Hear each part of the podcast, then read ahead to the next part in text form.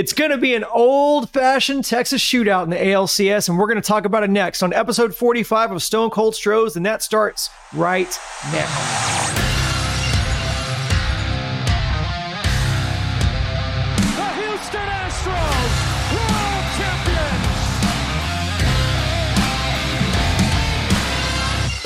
Welcome into Stone Cold Stros. I'm Brandon Strange with Charlie Pallilo and Josh Jordan. Follow them on X at Pallilo and at Josh Jordan 975. Charlie, it's episode 45. Uh, which Astros player who wore the number 45 are you shouting out this week? A couple of notable candidates. I shall go back to the 80s with relief pitcher Dave Smith, who until Billy Wagner came along was the greatest closer in Astros history. In fact, you could actually argue for Dave Smith. Postseason was not kind to him, as it really wasn't for Billy Wagner. Dave Smith, his last seven seasons with the Astros, never had an earned run average higher than 2.73. And in fact, his Astros career ended with a 2.53 ERA, the identical number posted as an Astro by Billy Wagner. Well, before we get into our intrastate ALCS matchup, uh, let's take a quick look back at the Twin series. I want to start with the environment. Charlie, you were there on the front lines. Uh, now, on the broadcast, it really felt like the Astros did a great job in both games in Minnesota to kind of keep the home crowd at bay and out of it. What were your observations on the front lines there? I mean, they had a frothed up crowd uh, ready to go. Uh, they had their chance against the champ. And then the Astros land a haymaker with four in the top of the first of game three that just sucked the air out of the balloon immediately. The Twins respond with one run and nothing more after that. Uh, game four, a close game, but the Twins never sustained any sort of rally where the crowd could build upon itself and you get this crescendo and wave of noise. I don't think it was ever really going to fluster the Astros at some point, but it could have benefited the Twins but they didn't do enough to sustain, right? They hit two solo home runs, never strung together base hits, put together a big inning, and in the end, the better team won.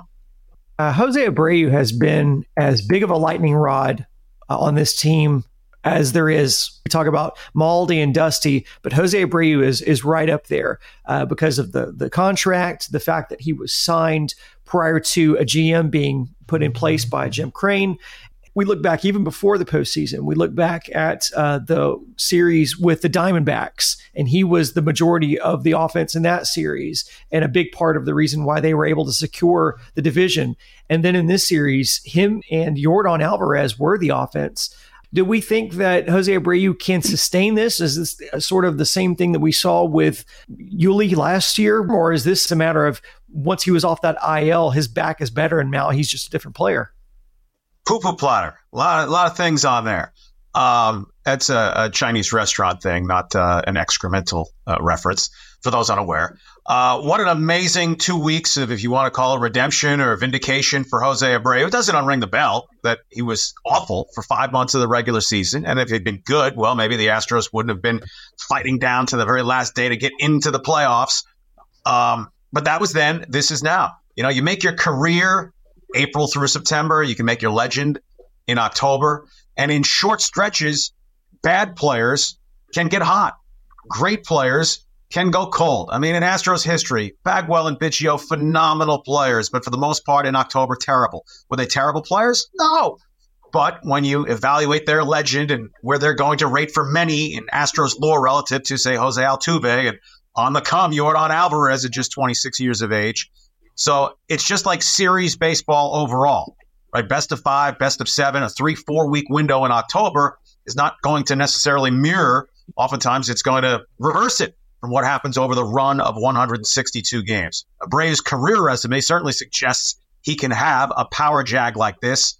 Uh, though the regular season this year until December, December, uh, September did not uh, do much of that that's part, of what part of what draws us to all this, right? If we knew for sure what was going to happen, why would we care? Yeah, I think uh, Charlie hit on it there. It's the power. That that's where I think it's different than the Yuli situation. You know, Yuli was clutch, pushing some hits through the infield, you know, coming through with defense, but it's the power. Abreu's blasting balls to the opposite field to, into the upper decks and doing it regularly. And when I look at the stats here, when I look at before the All Star break and after the All Star break, he was hitting 237 before and 238 after.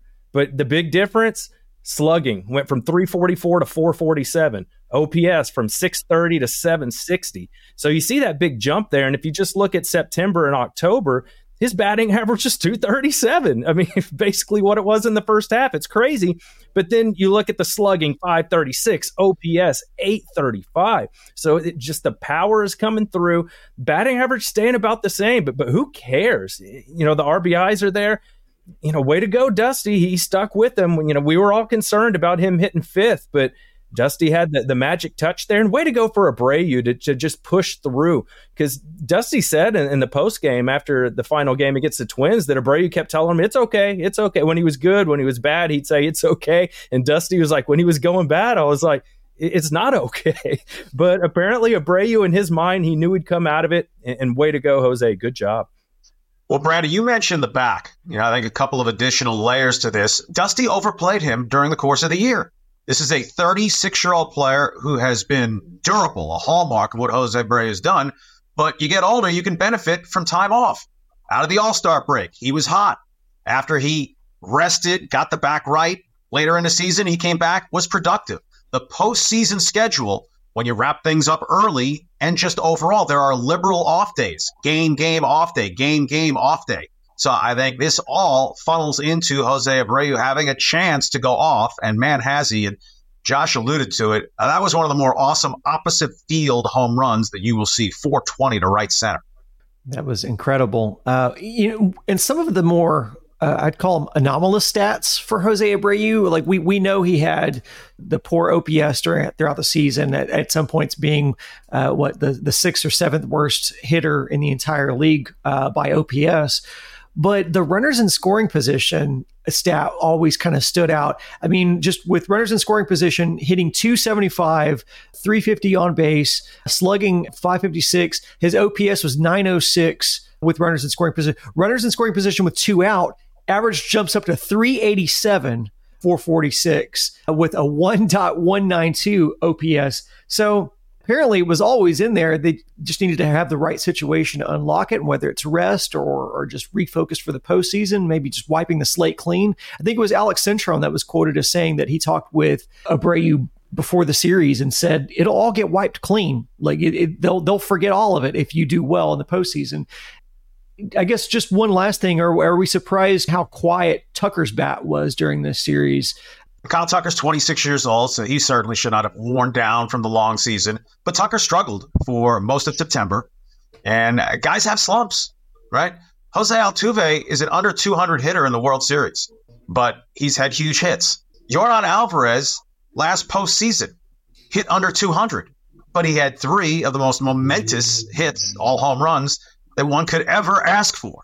So if you contribute here and there, and that's what lineup depth is about, and the Astros are certainly going to face a lineup with vastly superior depth to what the Twins have coming in this just awesomely fantastic ALCS matchup. Um, so if Tucker turns out to be the MVP of the ALCS, it wouldn't be a big surprise because there are so many candidates, and in a short stretch of games, things can go hot or cold, basically at bat to at bat.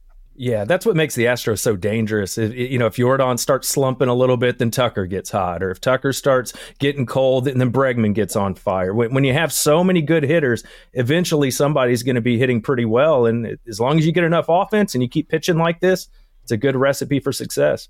Let's get to a preview of the ALCS. Rangers on tap here. They look to be the team that they were touted when they were holding that division lead for most of the year. Do the Astros have the arms to keep this Rangers offense at bay for this series? That's a mutual question. Uh, I think both offenses at this point are better than both both pitching staffs, but there are variables to this. Right? Christian Javier, resurgent, still a small sample size of starts to say that, but beats the hell out of what he did for about four months. Um, Verlander seems to be on the ball. Framber right now is the biggest wild card. I'm sure some would wonder, hey, should Javier go in game two instead of Framber? No, I don't think so. And then there's Jose Urquidy. Right? Life takes funny twists and turns. If not for the health emergency with JP France's wife, fortunately, all is well with the Frances, just as right now, all is well with the Astros. Urquidy doesn't make that start in Phoenix. If he doesn't make that start in Phoenix, unless France gets lit up there, Urquidy doesn't make that start uh, against the Twins in game four And Urquidy has just been sensational in both. So obviously, right now, he's the Astros Game Four World Series starter. Uh, the Rangers, meanwhile, they have variables. Hey, their one-two is as good as the Astros. Jordan Montgomery's been terrific since being a trade acquisition from the Cardinals, and Nathan Eovaldi, who was top three for Cy Young before he ran into forearm problems. He came back and was shellacked consistently in September, but he was building back up. And now in two postseason starts, he has been brilliant.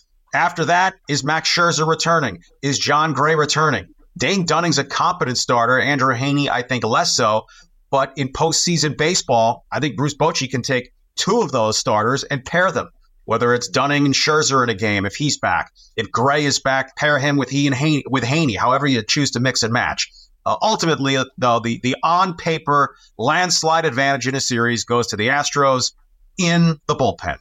Yeah, that's that's kind of where I was thinking that it's it's that bullpen. It, it, once you hand it over, it, it's pretty tough. And Abreu just somehow seems to be getting better, which is really crazy to say. He he almost looks uh, unhittable. But I'd also give some credit to the AL West here. I mean, all we heard was how the AL East was the best division all season long when push comes to shove, look what happened. It's the Rangers and it's the Astros. I think both of these teams are going to be good for the next several years. The Mariners are coming on.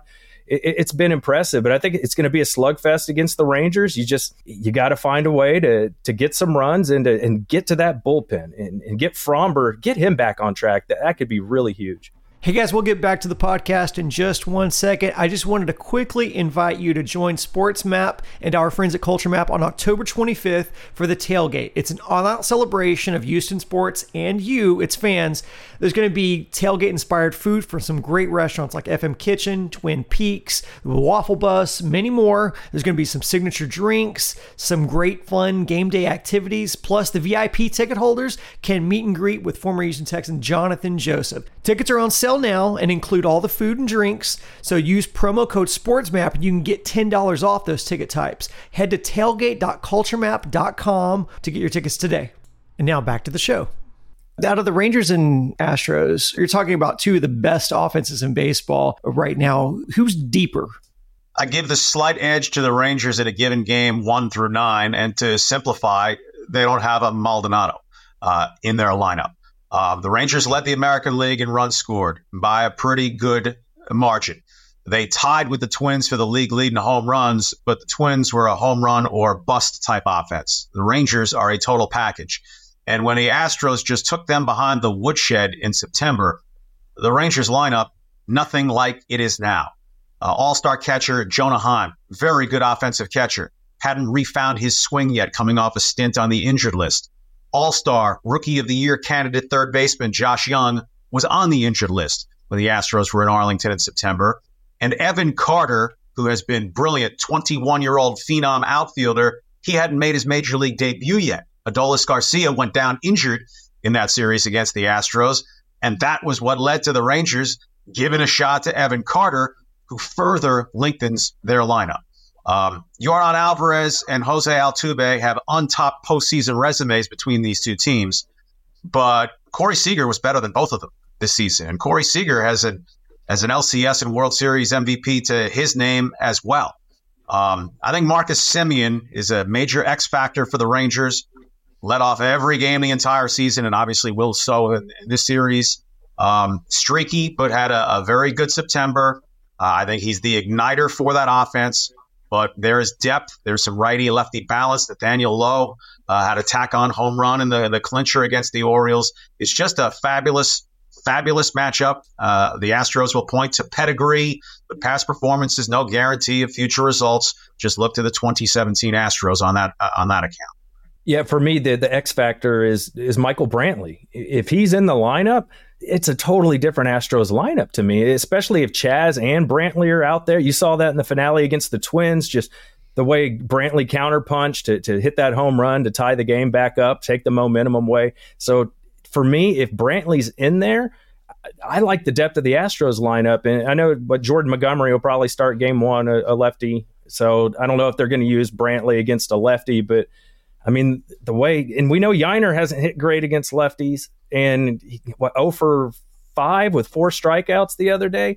So I, I think as long as Brantley is healthy, I want him in the lineup. Uh, I presume that Dusty actually goes back to Dubon in center field against a, a potent Rangers lineup. And uh, you have McCormick in there as well with, with Brantley waiting. I mean, he didn't bat him in consecutive games against right handed starters uh, against the Twins. So I wouldn't think he'd digress from that starting the World Series, especially with the lefty Montgomery, who would start two of the games in this series if it if it goes long. We heard from Dusty Baker after the game. He said, I'm going to face Bruce Bochy. He knows me. I know him. Who has the advantage here? What do we expect to see out of these two tacticians? I really think it's all about the players. Uh, unless there's an egregious decision a manager makes, and and so often in the postseason we see managers do things that make you go, "What are you doing? Stop trying to show how smart you are, panicking because it's a, a short series situation." But uh, neither Bochy nor uh, Dusty are going to reinvent the wheel here. I don't think suddenly, hey, I'm gonna bat Corey Seager leadoff and drop Semien down to the cleanup spot or that Dusty's going to promote Abreu to the three hole, drop Bregman down. And so uh, it, it's about it's about the players. You know, you go to your bullpen and a guy fails. Is it because the manager made a lousy decision? Okay, if Dusty goes to Montero in a four-three game in the eighth inning, Dusty, what are you doing? Abreu, Pressly, he's not going to do anything like that. So uh, I expect the managers really to have very little to do with determining the outcome. It's not like you use a lot of pinch hitters. Neither team's going to suddenly put on the hit and run. Um, so this is a, a player versus player World Series spot on the line for me, the managing comes down to the bullpens. Charlie was talking about it, and that's where I was a little critical of Dusty. I thought he made a mistake going to Hunter Brown. I mean, I even tweeted going to the guy that's given up five runs or more in four of his last five starts. That's bold. And what Hunter Brown came in, and that that game could have gotten out of hand and completely gone the other way if it wasn't for a spectacular play from Jeremy Pena to save Brown's bacon. So for me, it's like we don't need to see Hunter Brown anymore unless unless it's mop up duty. It, it's just it's just not working for him right now. He hasn't been good for the last couple months. That's the thing, Dusty. Like, don't get too cute let's go to the guys that we can trust in these situations. I remember when Hunter Brown couldn't throw a strike against the Yankees in the playoffs last year. So, you know, with how poorly he's pitched lately and with that history, he's a guy I'd, shy away from. I hope Dusty keeps that in mind moving forward. I mean, that is where you miss a guy like Graveman. Graveman not making this DS roster was huge. You lost one extra arm, and it's why, in a situation like on Wednesday, Dusty needed to get four outs out of Neris and, and be able to bridge a little longer to his guys. We'll wrap this up because I know, Charlie, you've got a flight to catch here. But Dusty Baker, we talked about, you know, him and Abreu being lightning rods along with Martin Maldonado. Dusty Baker is always a topic of conversation during the regular season and the moves. Now, when we get into the postseason, we're not seeing all those weird, quirky lineup choices, but we're looking at Dusty as a manager reaching his fourth straight ALCS with this team. Now, granted, this team was going to ALCSs before he got here. They'd been to three prior, but it's not just a given. We see what the Dodgers have done or and or not done. We've seen the Braves. You know, there it's not a given that you just have a great team and you you get your ticket punched to the league championship series every season. So it does take uh, a certain amount of of managerial expertise to get there. They've appeared in two World Series under his guidance. Won one of them, same as AJ Hinch. AJ is the only other candidate for this question, but a lot of people are asking now. I want to hear what you guys have to say. Is Dusty Baker the best manager the Astros have ever seen? I don't think so in terms of if you're going to get into tactics and lineup construction and so forth. But in a results oriented business, who has his resume?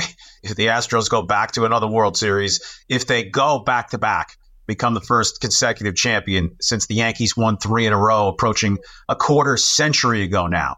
Uh, but if we go back in Astros history to Bill Virdon, Hal Lanier, maybe Larry Dierker, and they got to manage these rosters in recent years, who's to say they would not have had the exact same level of success or maybe even more? In AJ Hinch's case, would any of them have gone to Gerrit Cole uh, instead of Will Harris? Uh, in the end, though, you know, the record books, the stat lines, the one loss marks, uh, Dusty has exactly zero to apologize for. But, you know, if you take the generation of Bagwell and Biggio and that 98 team, Moises Alou and Derek Bell, those guys had hit, that have meant Larry Dierker was a better manager? Uh, or he didn't have guys like Altuve and Alvarez. And then someone else who always seems to get you. So far this year, it's Abreu. Last year, you had Gurriel in the mix and other names we can throw, like Brantley that we've included. Uh, Bregman's a 235 career hitter in the postseason. 235. But he's had a share of huge hits. So uh, Dusty, like AJ Hinch immediately before him, uh, I think the prime beneficiary of the talent that they've had to manage. But there's a hell of a lot to be said for not screwing it up. Yeah, I mean, you have to go with Dusty when it comes just the stats, the results. You know, you can't argue with those. You don't know what somebody else would have done with the team. It's all speculation. And I, I would like to give Dusty credit for the Urquidy move. For him, he mentioned in the, the post game interviews after the finale of the Twins game, he said that he saw Urquidy back in the World Series when the Astros were playing the Nationals, and he was impressed by him just watching him on TV. And he kept that in the back of his mind. And then you see him use him in Arizona, and then you see him use him again in this Twin Series. He loves that experience. He, he feels like Urquidy was a big game pitcher. Looks like he was right. So, way to go, Dusty. You made the right call there. But I'm not a karma guy. He wasn't going with Urquidy in Arizona, right? If JP France doesn't have the family situation. So, uh, good fortune or serendipity, along with player performance, uh, combined to give you a shot at greatness and here is where the, the Astros are. Uh, I Xed, still sounds weird to say that. Right? if you have a college basketball team you root for, imagine that team going to seven consecutive Final Fours. But that's what the Astros have now done, Major League Baseball version. Seven consecutive league championship series. And if they go on to make it five World Series within seven years, win a third World Series within seven years. We're talking very rare air among the great stretches of teams in the history of Major League Baseball. And I think outside of just the managing the X's and O's, I mean, yes, he trusted in Abreu and that's paid off for him. Yes, he's trusted in Maldi and that seemingly has also paid off for him. I, I, think I have to step back a little bit too when we're making this judgment about where where he rates amongst the all time managers his value to the organization stepping into this role after the cheating scandal, after one of the biggest scandals in this league's history, he steps in to become the face of an organization that was much maligned. And the league and the fans had every reason to hate this team. But then what did you hear people say? Well, I'm kind of rooting for Dusty. I'm rooting for Dusty. That aspect alone has been invaluable to this organization. And tip of the hat also to Jim Crane, who understood what that dynamic meant to this team as well. The results obviously speak for themselves.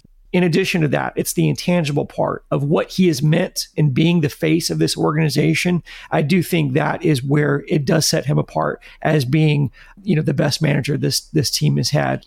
What he has done, what he's meant, how players speak of him, and the chemistry that he brings that locker room. He is a calming force, and I think they have definitely benefited from that, and the results are pretty evident. And that's the bottom line because Stone Cold said so.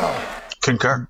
Uh, another episode for Stone Cold Stros in the books. If you enjoyed the show, please be sure to give us a five star rating. Charlie, Josh, and I will will catch you next week. Uh, I don't know when next week. We'll have to figure that out. But to see more content, just make sure you're subscribing to Sports Map Houston on YouTube. Uh, make sure you're also subscribed to Sports Map Texans on YouTube as well, where the three of us host a weekly Texans centric podcast. We'll be doing that on Monday as well. Thanks to Jack Brame for producing as always. And thanks to everyone for listening. And until next time, go Stros.